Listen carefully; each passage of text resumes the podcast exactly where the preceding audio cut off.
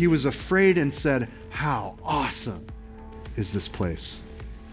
God is here. This is the gate of heaven. Surely God is here, and I did not know it. You're listening to Genesis, a sermon series preached at King's Cross Church. For more audio or theological content, please visit thekingscrosschurch.com.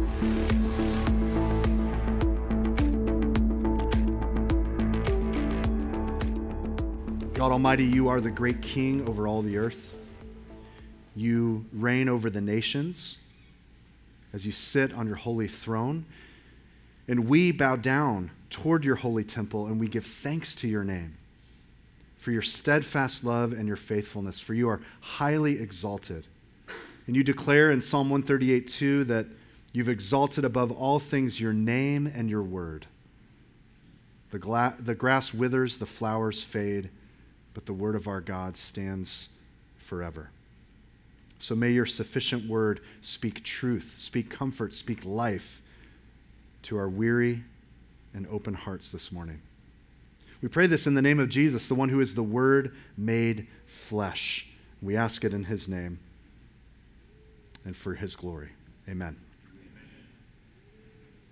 Paul told the Philippians in Philippians 1 6, and I am sure of this, that he who began a good work in you will bring it to completion at the day of Jesus Christ. By the way, that was the first verse that we studied on Sunday mornings as a previously known as church called Shoreline Church. That was our very first text that we studied. And it proved that day, eight years ago, to be a source of great encouragement not only for us as a starting fellowship, but for the church in Philippi, a small and faithful congregation in the city of Philippi, hearing these words from Paul that he who began a good work in you will be faithful to carry it on to completion until the day of Christ. This verse gave certainty that the sovereign God will complete the work that he has begun in each one of our lives for his glory, for our good for our growth and sanctification personally and in our church corporately. That brings much comfort, much assurance. Every one of us as believers, no matter where we are at in our spiritual lives, can look back at the first few days and months of our faith. When we first knew Christ, when we first heard the truth of the gospel, when we responded in repentance and faith, when we were truly converted we can look back at those early days and regard them as days where there was a lot of innocence and ignorance. There was a lot of fervor and zeal, and sometimes it was misplaced. There was a time when we were just beginning, and we look back and say, those were moments of great immaturity.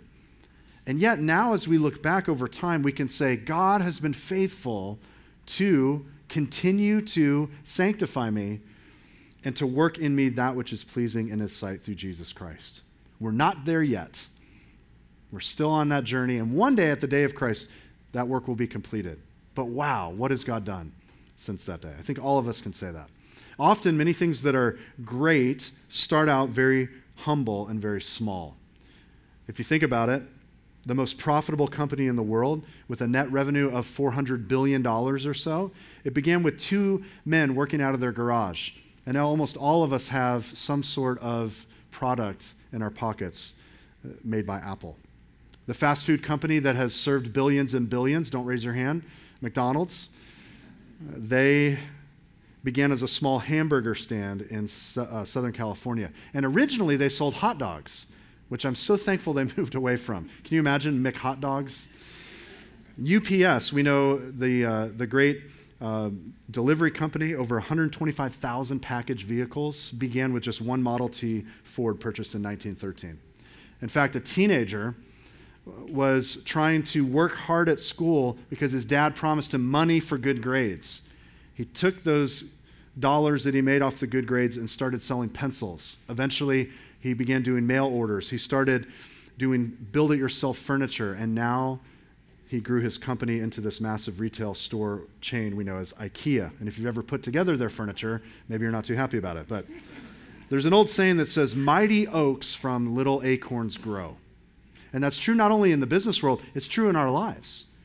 He who began a good work in us will be sovereignly faithful to carry it on to completion. He's doing that good work in each one of your lives. In each one of our lives, God is working for good. And yet, we have to start somewhere.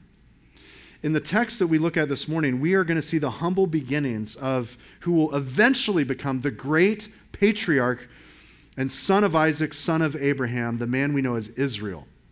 His sons will become what are known as the 12 tribes. His 12 sons, the 12 tribes of Israel. And the Jews may trace their heritage to Abraham, but they trace their namesake back to Israel. But before he's known as Israel, he's known as Jacob.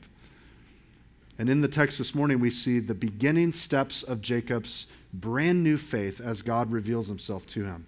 Last week, if you weren't here, we studied Genesis 27, and we saw how Jacob had stolen his brother's birthright by following his mother's deceptive plan to deceive her husband uh, into uh, basically giving the blessing to Jacob as Jacob pretended to be his older twin brother Esau. And we saw the depth of that deception as Jacob was in the midst of his father's questions and his father's suspicion, he consistently lied and defrauded his father.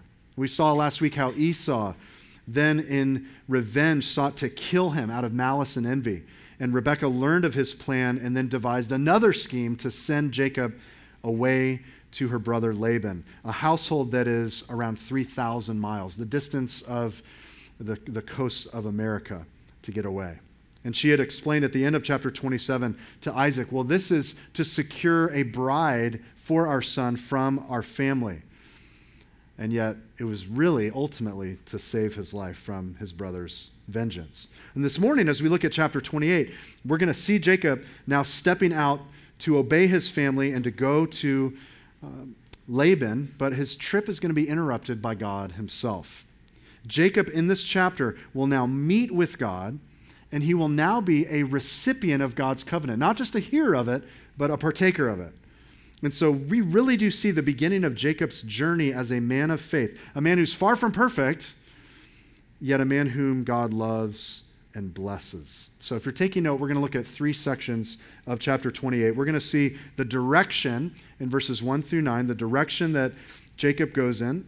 We'll see the dream that he has in verses 10 through 15. And this is where God reveals himself to him. And then we'll see his response to that dream in verses 16 through 22, the dedication. And as we study this text this morning, it's my prayer that we see Jacob's consecration in his early days of faith, and thus we likewise come to understand God's work in our own lives, but particularly, what does it mean to stand in God's presence? In other words, do we as Christ followers have the same advantage Jacob has at Bethel, or do we have an even greater advantage as those who know Christ?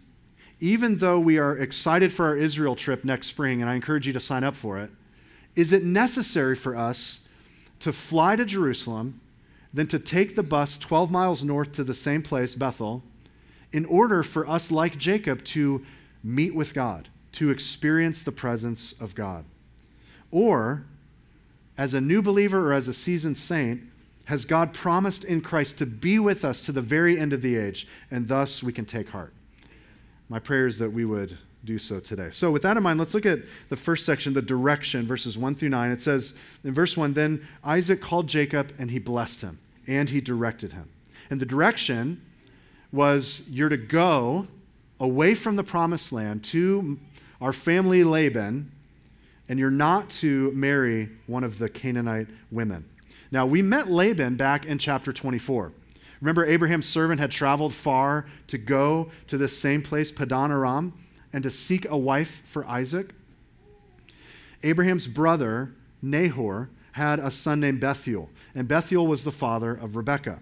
But he was also the father of Laban. So both Rebekah and Laban, as we'll meet in the upcoming studies, they both would have been Abraham's great niece and nephew. But as they sent him to Laban, it was critical for Jacob not to intermarry with the Canaanite peoples. And here's the reason if the greatest aspect of the Abrahamic covenant, it's not just the land, It's not just the extended peoples. If the greatest aspect was the preservation of the messianic line, then one of the greatest threats to the purity of that lineage would be intermingling your descendants with other peoples. And so it's critical that Jacob be sent to marry someone who was a descendant of Abraham and not necessarily uh, through Abraham and Isaac, not necessarily through Ishmael. And so we saw last week that Rebekah was using this, this as an excuse to send Jacob away, to safeguard him from Esau's threats. And so Isaac directs, directs Jacob, but then he begins to communicate the covenant that God had made with him to his son. Look at verse 3. He begins by saying, God Almighty bless you and make you fruitful and multiply you. He goes on to say that you may become a company of peoples. May he give you the blessing of Abraham to you and to your offspring with you, so that you may take possession of the land of your, your sojournings that God gave to Abraham. This is a conveyance from father to son of what God had communicated to Isaac. But God himself has not yet established this covenant with Jacob. But notice with me in verse 3, he begins by saying, God Almighty. This title We've learned before, we've read this before. It's the title in Hebrew, El Shaddai. God first revealed himself to Abram as El Shaddai back in Genesis 17. If you're taking note on the screen, we read, When Abram was 99 years old, the Lord appeared to him and said, I am El Shaddai, God Almighty. Walk before me and be blameless. God Almighty is an appropriate translation of El Shaddai because Shaddai comes from the root word which means to to put power on display. And the Septuagint, which translates the Hebrew into Greek, it actually uses the word that means the one who holds sway over all things, the one who is sovereignly over all things, the one who alone is the supreme ruler. So, God Almighty is a great way of translating this, but some have additionally suggested that El Shaddai could also be known as the God who alone is sufficient. And I, and I think that's powerful. Not only does God have power, but God is sufficient. He has sufficient power to be sufficient for all that we need Him to be. This was the name by which God revealed Himself to the patriarchs. Exodus 6, 2 through 4. It says, God spoke to Moses and said, I am Yahweh. I appeared to Abraham, to Isaac, and to Jacob as God Almighty, as El Shaddai. But by my name, Yahweh, I did not make myself known to them. I also established my covenant with them to give them the land of Canaan, the land in which they lived as sojourners. Now, that might sound confusing at first because Yahweh is used 160 times in Genesis. So, what God is saying here in Exodus to Moses is not that he had never been known as Yahweh, but that the patriarchs, Abraham, Isaac, Jacob, only knew him as the creator of the covenant, not the fulfiller of it they had the promises, but they did not have the, they did not obtain the things that were promised. And so here, Isaac invites Almighty God, El Shaddai, to bless and to multiply his son. He asks that God would, would allow Jacob, his son, to receive the blessing of his father, Abraham, and that one day he'll possess the land. Son, I'm praying that you will have this land, but verse 5 tells us he then sent him out of the land. This is not an exile because of Jacob's sin. This is because God was sovereignly ordaining this in Jacob's life to reveal himself to him. So we have that uh, part of the story. And then we take a little slight deviation to see what Esau does in verse 6. So some commentators call this uh, verses 6 through 9 a contrasting anti climax. In other words, there's a contrast to what Jacob's doing in obedience and now we have Esau's response as he looks at Jacob's obedience. Verse 6 says Now Esau saw Isaac had blessed Jacob and had sent him away. Verse 7 He saw that Jacob had obeyed his father and his mother and was not going to take a wife from the Canaanite women. So, verse 8, when he saw the Canaanite women did not please Isaac his father, Esau went to Ishmael and took as his wife, besides the wives he had, Mahalath, the daughter of Ishmael. Okay. At first glance, this happened to me this week as I was studying and reading this. At first glance, you and I may misread and thus misinterpret Esau's response here. When I first read this, I falsely believed that Esau saw Jacob's obedience and saw that this did not please, these Canaanite women did not please his parents. And so his response is, Well, I'm going to show them.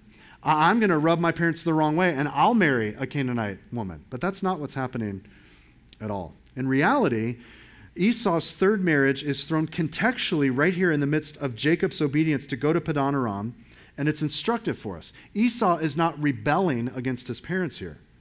No, he sees Jacob obediently going to find a wife from their relatives, and he's looking at his own two wives. He's already disobeyed by multiplying wives. He now has two Hittite wives who are Canaanite.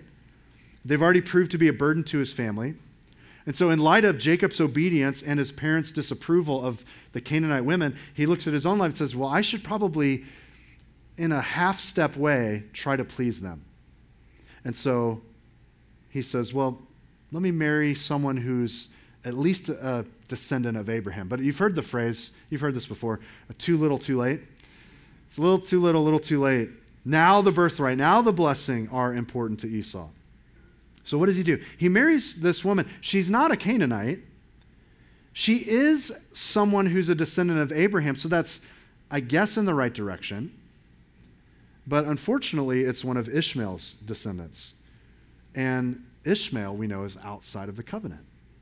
So Esau, don't be fooled. He's not demonstrating full defiance here, but neither is he demonstrating repentance he's maybe trying to atone for his previous failures. He may have been motivated by wanting to impress his father, since Jacob had taken his birthright and his blessing and now had done the right thing, had gone off to Laban's house. But there's no indication here that Esau is motivated by the fear of the Lord or by seeking to please God. What he should have done is he should have turned and said, You know what, mom, dad, I'm going to do what Jacob did. I also am going to go to Laban. In fact, I'll follow right behind Jacob, and that would have stressed Rebecca out quite a bit, but I'm also going to obey and take a wife from there. But instead, he settles for what is close and convenient. And so, if you and I compare and contrast Esau and Jacob's responses here, we actually learn a few valuable insights about obedience. The first thing we learn is that we don't merely follow the commands of Scripture, the law of God. We don't do so just to please our parents or to please our pastors. We are not to be motivated by pleasing man, but by pleasing God. We don't just do things because that's what mom and dad or the, the Bible tells me, so I guess I have to do it. No, we do it because we want to be fully pleasing in His sight. We want to do, we want to be motivated by His glory, to enjoy Him forever. And so, not only that, but we also learn from Jacob, particularly, that obedience is not always easy. Often it is difficult to obey, it requires sacrifice and work. Jacob is leaving to go thousands of miles and to devote years of his life in order to do what his parents desire for him. What does Esau do? Esau, he just adds more trouble to an already difficult situation, and he settles for what is near and convenient. We should all know half hearted, partial obedience does not magically erase or undo a lifetime of foolish and sinful disobedience. We can't buy back a birthright that has been sold. And so, in the same way, just trying to avoid the consequences for sinful behavior, that's not really repentance. That's not having a changed mind.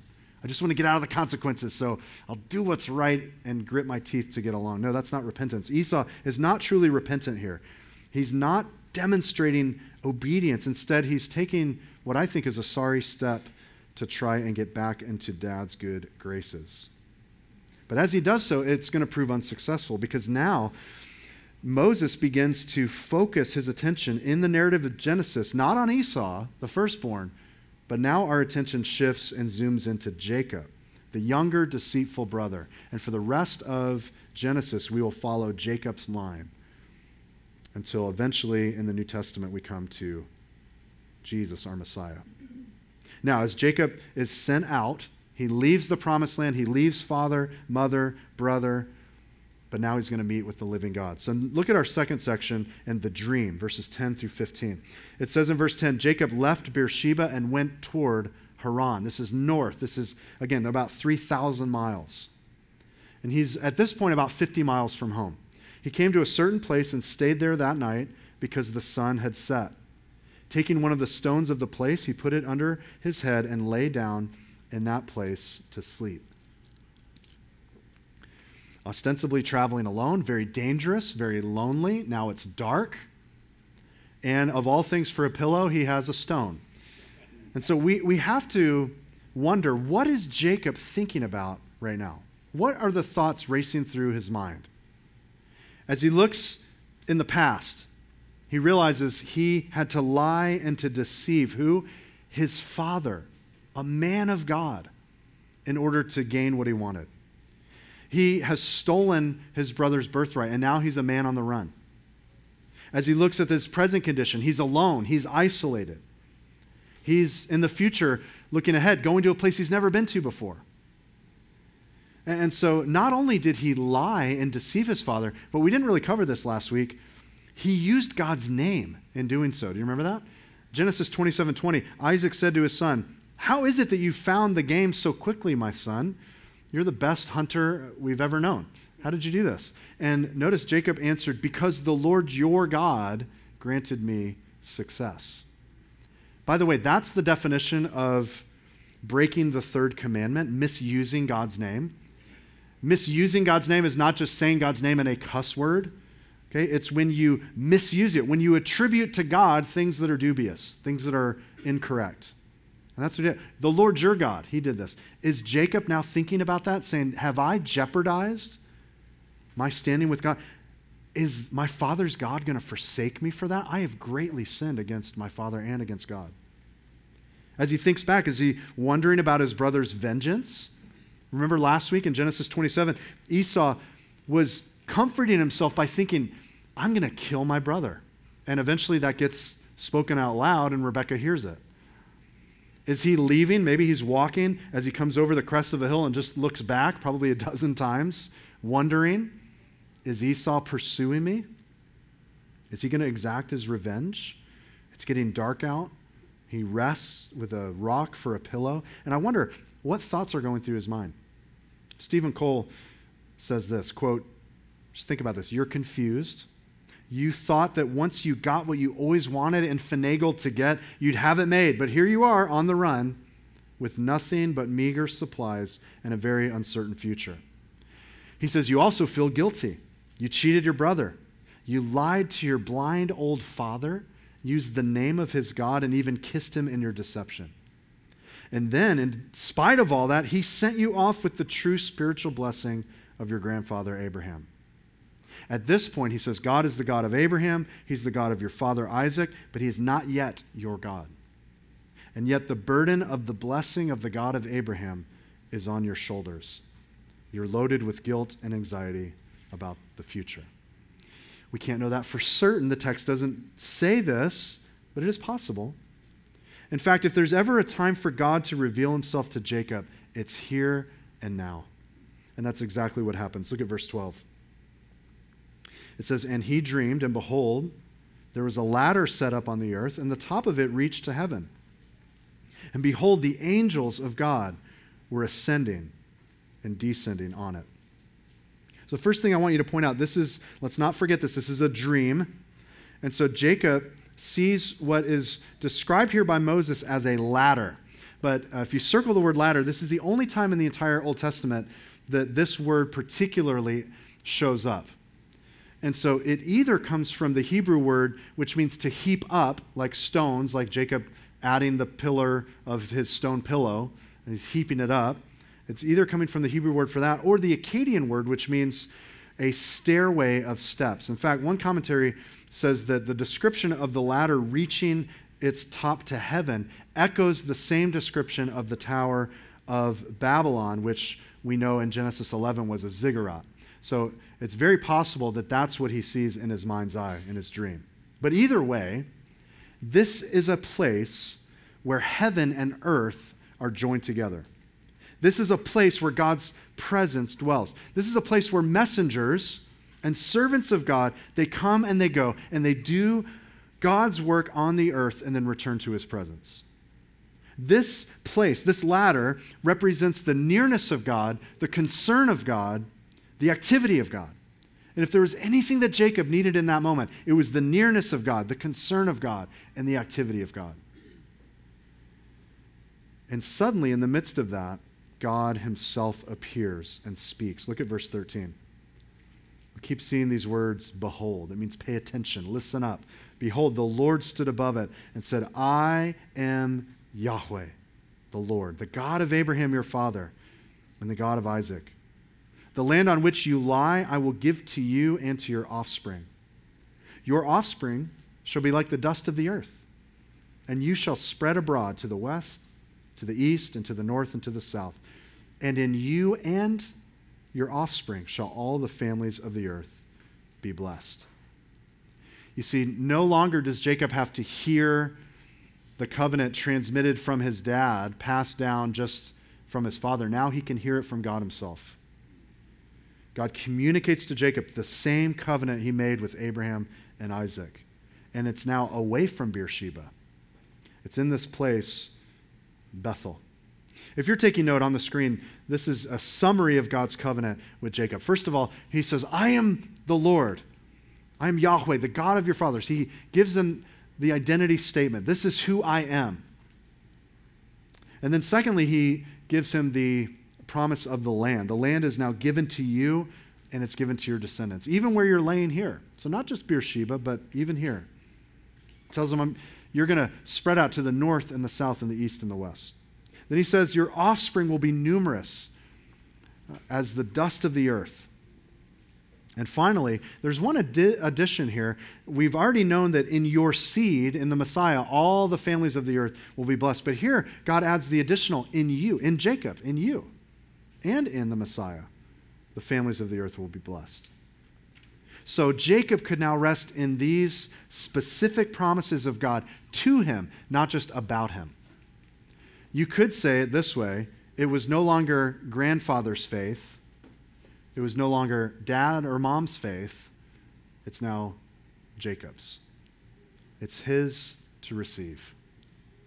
Now, if that's all we had, God's covenant promise, that would have been enough. But it gets better. Notice verse 15. This has to be the best part of it. God says, again, behold, pay attention, listen up.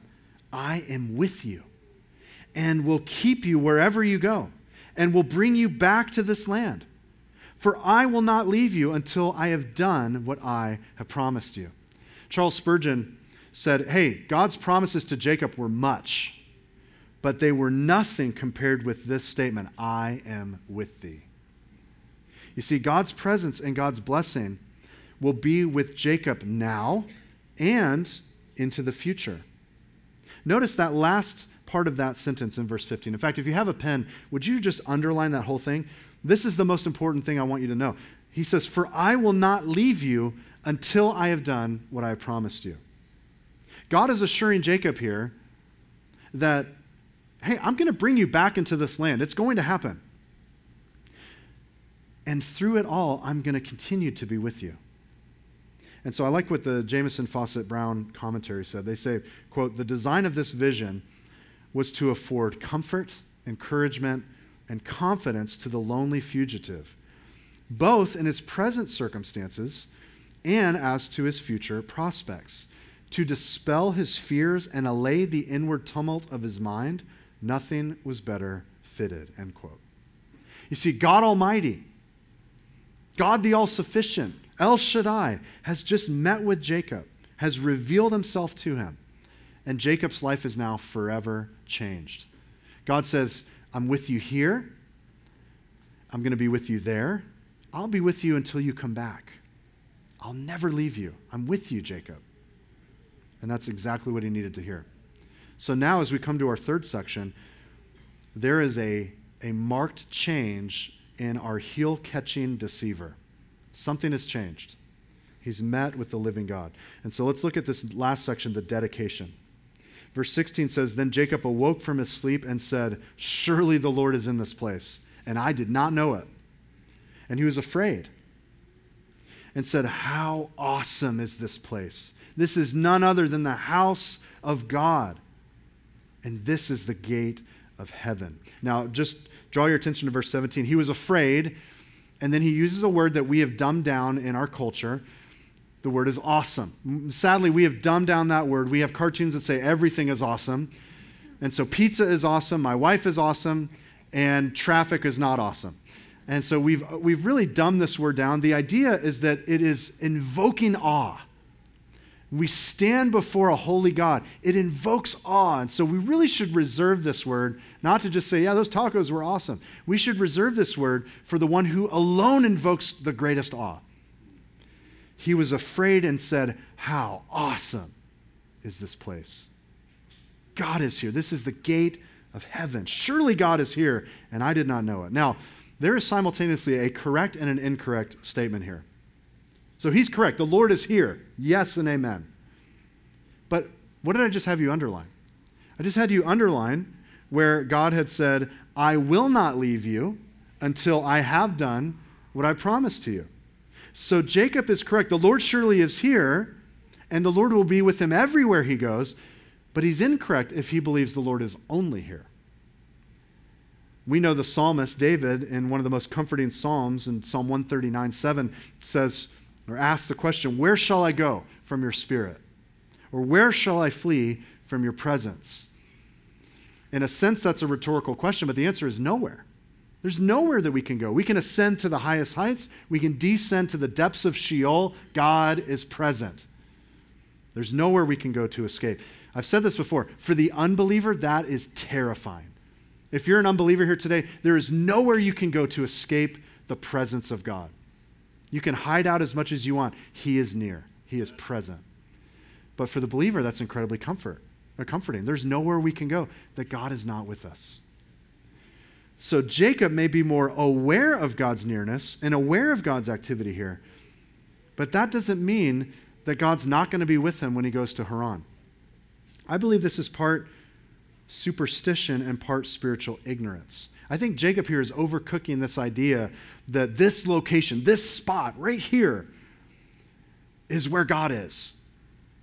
Uh, what he needs to do is rest in the truth of what God has just spoken, to trust in God's word, and not to overthink, to over establish this particular spot as the only place that is the house of God. God says, No matter where you go, Jacob, I'm with you, I'm present. Now, notice what happens in response. And what happens can only be summarized as a change in Jacob's character.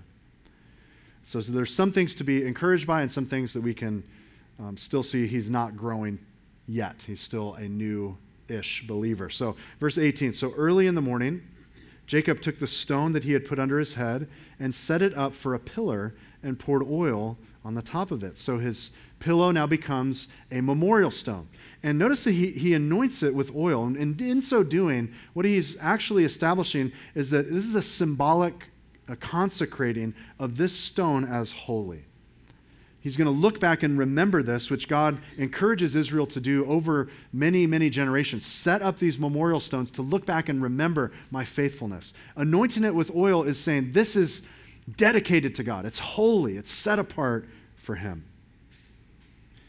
Not only that, but verse 19, he then calls the name of that place Beth Elohim. That's the full way of saying the house of God. Beth, house, Elohim, God. Now, the city, we learn in verse 19, was called Luz. As a noun, it means almond tree, something very common, very ordinary. But now that God is here, it's elevated. It's his house. Bethel, the house of God. Now, this city, Bethel, this region, would become a very important place in Israel's history. It's so important that it's mentioned more times in the Old Testament than any other city of Israel, except for Jerusalem. So we have Jerusalem mentioned the most, and underneath it, Bethel. Sadly, however, Bethel, this exact place, would eventually become what's known as a high place, where Israel would go to sacrifice to fallen false gods, to idols. In verse 20, Jacob goes more than just renaming the place, he actually then makes a vow. Verse 20 says, He made a vow saying, If God will be with me and will keep me in this way that I go, and will give me bread to eat and clothing to wear, so that I come again to my father's house in peace, then the Lord shall be my God and this stone which I have set up for a pillar shall be God's house. Anybody see what I saw? Jacob is giving a condition of obedience or a condition of following to an unconditional promise of God. Jacob is having a gradual change of heart, but he still has a long way to go. Notice, if God will be with me. Now, some commentators try to soften the blow, and they say, well, just introduce the word since here. So read it this way since God will be with me, then he'll be my God. It doesn't seem to make very much sense. Not only that, in the original language, it's if, it's not used as since. I'm persuaded that Jacob here is saying, okay, I hear you, God, and uh, here's my end of the bargain. If you, if you will be with me, if you will keep me, if you'll bring me back and, you know, give me some food and clothing, then I will make you my God. In fact, he goes on to say in verse 22 And of all that you give me, I will give a full tenth to you. God, I promise, Scout's honor, I will give you money. I'll give you one tenth of all that I have, if you're faithful to fulfill your promise.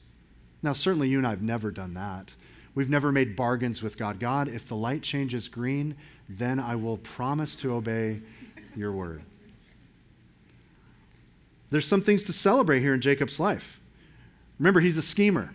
So I'm encouraged. We don't see Jacob seeking to capitalize on this experience. He doesn't go into the town of Luz and set up a booth here saying, Come and buy miniature ladders. Hey, I have paid tours for you to come see the house of God hey, I'd like to start a ministry called Heaven's Gate. You can give now online. He doesn't do any of those things. I believe he's been genuinely impacted by God. He does vow to tithe of his income, to live a life set apart in worship to Yahweh. He's living a life consecrated, but he still has a long way to go. You see, his response here in giving this condition shows he doesn't truly understand who God is, and he certainly doesn't understand what grace is. He puts a condition on an unconditional promise. Jacob wants to make a deal with God. He made a deal with Esau. In a way, he made a deal with his father. Eventually, he's going to try to wheel and deal with Laban, but Laban's also a wheeler and dealer, so he's going to get a taste of his own medicine, as we'll see in future studies. But as Jacob walks with Yahweh, he starts somewhere, and God is faithful to be at work. And in our own lives, we can learn from Jacob in this chapter and find both hope and encouragement that we start somewhere. Jacob's conniving doesn't end with dressing up like his brother. He's going to scheme in Haran. He's going to go toe to toe with Laban. And one day he'll also wrestle with the angel of the Lord. Even as he's making these foolish decisions, God never forsakes him, God never abandons him, God teaches him. God matures him, and God orchestrates the situations of Jacob's life to eventually change his name, his identity, from the deceiver to Israel, the one who's governed by God, the one who has wrestled with God. And he who began a good work in you will also graciously, slowly, patiently, sovereignly bring it to completion at the day of Jesus Christ. We're not there yet. Hopefully, we're growing and we're seeing His work, His skill in sanctifying us, and yet one day it'll be complete and we will be like Him. We'll be conformed into the image of Christ. And so, in the meantime, may we trust Him to be at work. We may not see the evidence of His work up close and personal. Maybe others have to vouch. No, God is at work in your life, brother. Sister, you may not see it, but He's doing something in you. He's drawing you closer. Now, as we apply this text, I want to answer two questions this morning. So, two questions for us. The first one is this Is God present with his people in moments of despair and confusion? As we look at this critical moment in Jacob's spiritual life, we observe God was not afar off. God was not exiling Jacob because of his sin. No, what was God doing then? He was bringing Jacob to an end of himself why? So that he could truly see and value who God was. Again, Steven Cole, he says this quote, Do you see how Jacob must have felt? Until now, he has always schemed his way out of tight spots, but now he's fresh out of schemes. He's on his own for the first time, wrestling with a guilty, confusing past and facing an anxious, uncertain future. It's significant that God begins working with Jacob at this point in his life. It's the first time the Lord got Jacob's attention. Jacob saw his great need, end quote. In the midst of our despair or our loss, sometimes you and I can mistakenly believe, oh, well, God is afar off. But see, the word reminds us over and over and over. Psalm 119, 151, and Philippians 4 5 remind us the Lord is near. Psalm 34, 18 says, not only that, the Lord is near to whom? To the brokenhearted. I know there are some here in our fellowship that have great loss recently. And there's a comfort in knowing that the psalmist says the Lord is near to the brokenhearted. He's not afar off. Not only that, but Psalm 145, 18. This is how available he is. The Lord is near to all who call on him. So call upon him. We know these words, these tender words of comfort from Isaiah 41, 10. Fear not. Why? For I am with you. And then, of course, Jesus, the most comforting of all, before he ascends, says not only to the eleven, but to all disciples, I am with you always to the very end of the age. Amen. Church, do you believe this? Yes. Well, of course you do. It's Sunday. do you believe this in the thick and the heat of the trial? Perhaps the Lord has orchestrated the difficulties you've experienced even recently not to punish you, but to prod you, to stop looking to other solutions, to other strategies, and simply come and rest in the person and work of Christ. Adore Him. He's doing that work in you. God has not forsaken you, believer. He's near, He's present. But that brings up an important follow up question for us. Number two Do we need to visit a certain location to meet with God? In other words, is God's presence localized today in a special place or in a special way? Like here in the church building.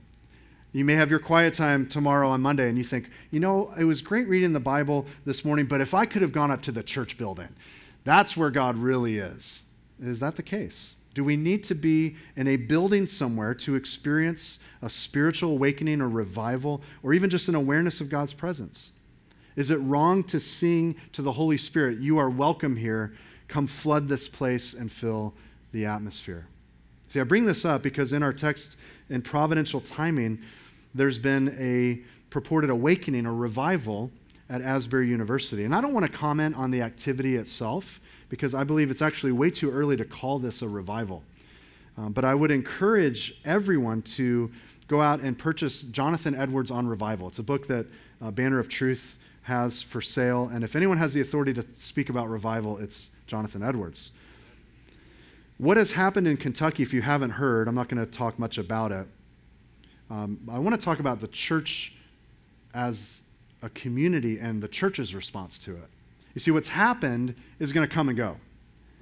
But what I'm most concerned about is the broader body of Christ flocking to Kentucky, to Asbury, to catch the Holy Spirit or to experience what's happening there. And the question is is that necessary? Is that where God, where is God's Spirit right now? Well, he's actually up in Asbury University. Or is God here as well? You see, when we look in the scriptures, the scriptures tell us about God's presence. And the first thing that we have to understand is God is spirit. God is not limited spatially to a physical body. Sometimes he does reveal himself through localized ways, like he did with Moses in the burning bush. But this does not mean God is only in the bush or that the bush itself is God and we need to worship the bush. In fact, in the Garden of Eden, God, we read, walked with Adam in the cool of the day. His presence was localized in a way that Adam could experience unbridled nearness, fellowship, and friendship with the Creator. Can you imagine? But we know what happened because of the fall. The holy God banished mankind from standing unscathed in his presence. Sin entered the world, sin separated us from God's presence. Now, eventually, as we'll get to it later in the Old Testament, God instructs Israel to construct a tabernacle, a tent, where God's Shekinah glory will relocate from the pillar of cloud and the pillar of fire to the most holy place, a place within this tabernacle, this tent that you could set up and take down. And eventually that finds its way to Jerusalem, where God instructs Solomon to construct a more permanent dwelling place in the temple, where God would meet with man and where God would mediate his covering of man's sin through the justice of blood. But there was still a problem. The veil in the temple prevented mankind from unrestricted access to the presence of God, like we experienced in the garden. Sin was still a reality. There was no unobstructed way to meet with God and live until Christ came. We read it earlier in our assurance of pardon john 1.14 the word became flesh and dwelt among us the word dwelt there can be translated tabernacled the same idea the one who is the dwelling place uh, with man god's dwelling place it's no longer resigned to the garden it's no longer resigned to the tent in the wilderness or to behind the veil in a building. No, the Word became flesh. He now dwells with us. Revelation 21, I heard a loud voice from the throne saying, Behold, the dwelling place of God is with man. He will dwell with them, they will be his people, and God himself will be with them as their God.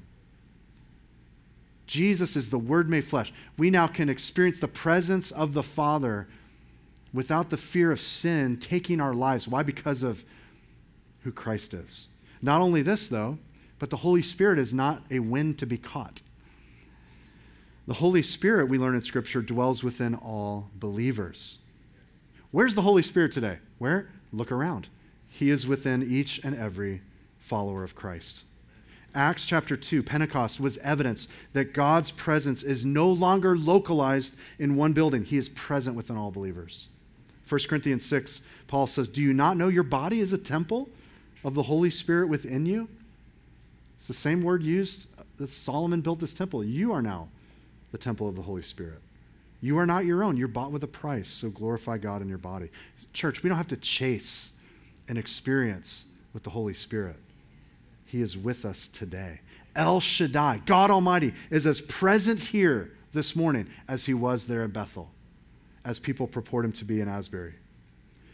So, our response to these things is we should pray for revival. We should pray for renewal. We should pray for a spiritual hunger and awakening in the church. Why? Because, as Tom Ascol says, that's the only hope for America, for our nation, for the world. That's the only hope, is that God would do a great work in his church and through his church. But we don't have to go find it by visiting a building. God can do anything he desires to do and he can do it and will do it among us. Now, as we consider Jacob's experience here, we realize the ladder he perceives, it's a bridge between heaven and earth. It's the location, it's the place where fallen man can commune with the Almighty God. And it's here that angels ascend and descend. Now, listen to what Jesus said in John chapter 1. To Nathanael, Jesus said, Because I said to you, I saw you under the fig tree, do you believe? you will see greater things than these. And he said to him, Truly, truly, I say to you, you will see heaven open and the angels of God ascending and descending on the Son of Man. What is Jesus saying to Nathanael? He's saying, he's using the same language as Genesis 28, and he's saying, I am the ladder. I am the bridge between heaven and earth. I am the one whereby fallen man can commune with the Almighty God. Matthew Henry says it so well. He says, quote, all the intercourse between heaven and earth since the fall is by this ladder. Christ is the way. All God's favor come to us, and all our services go to him by Christ. If God dwell with us and we with him, it is by Christ. We have no way of getting to heaven but by this ladder. If we climb up any other way, we are thieves and robbers. It is all owed to Christ who has reconciled things on earth and things in heaven and has united all things in him. End quote. Jesus is the ladder. As we close, the hymnist said, Come, let us ascend. All may climb it who will, for the angels of Jacob are guarding it still. And remember each step that by faith we pass over, some prophet or martyr has trod it before. This ladder is long, it is strong and well made has stood hundreds of years and is not yet decayed. Many millions have climbed it and reached Zion's hill. By faith, many millions are climbing it still. And our response is this Alleluia to Jesus, who died on the tree and has raised up a ladder of mercy for me. Amen? He who began a good work in you will carry it to completion until the day of Christ. Let's stand together.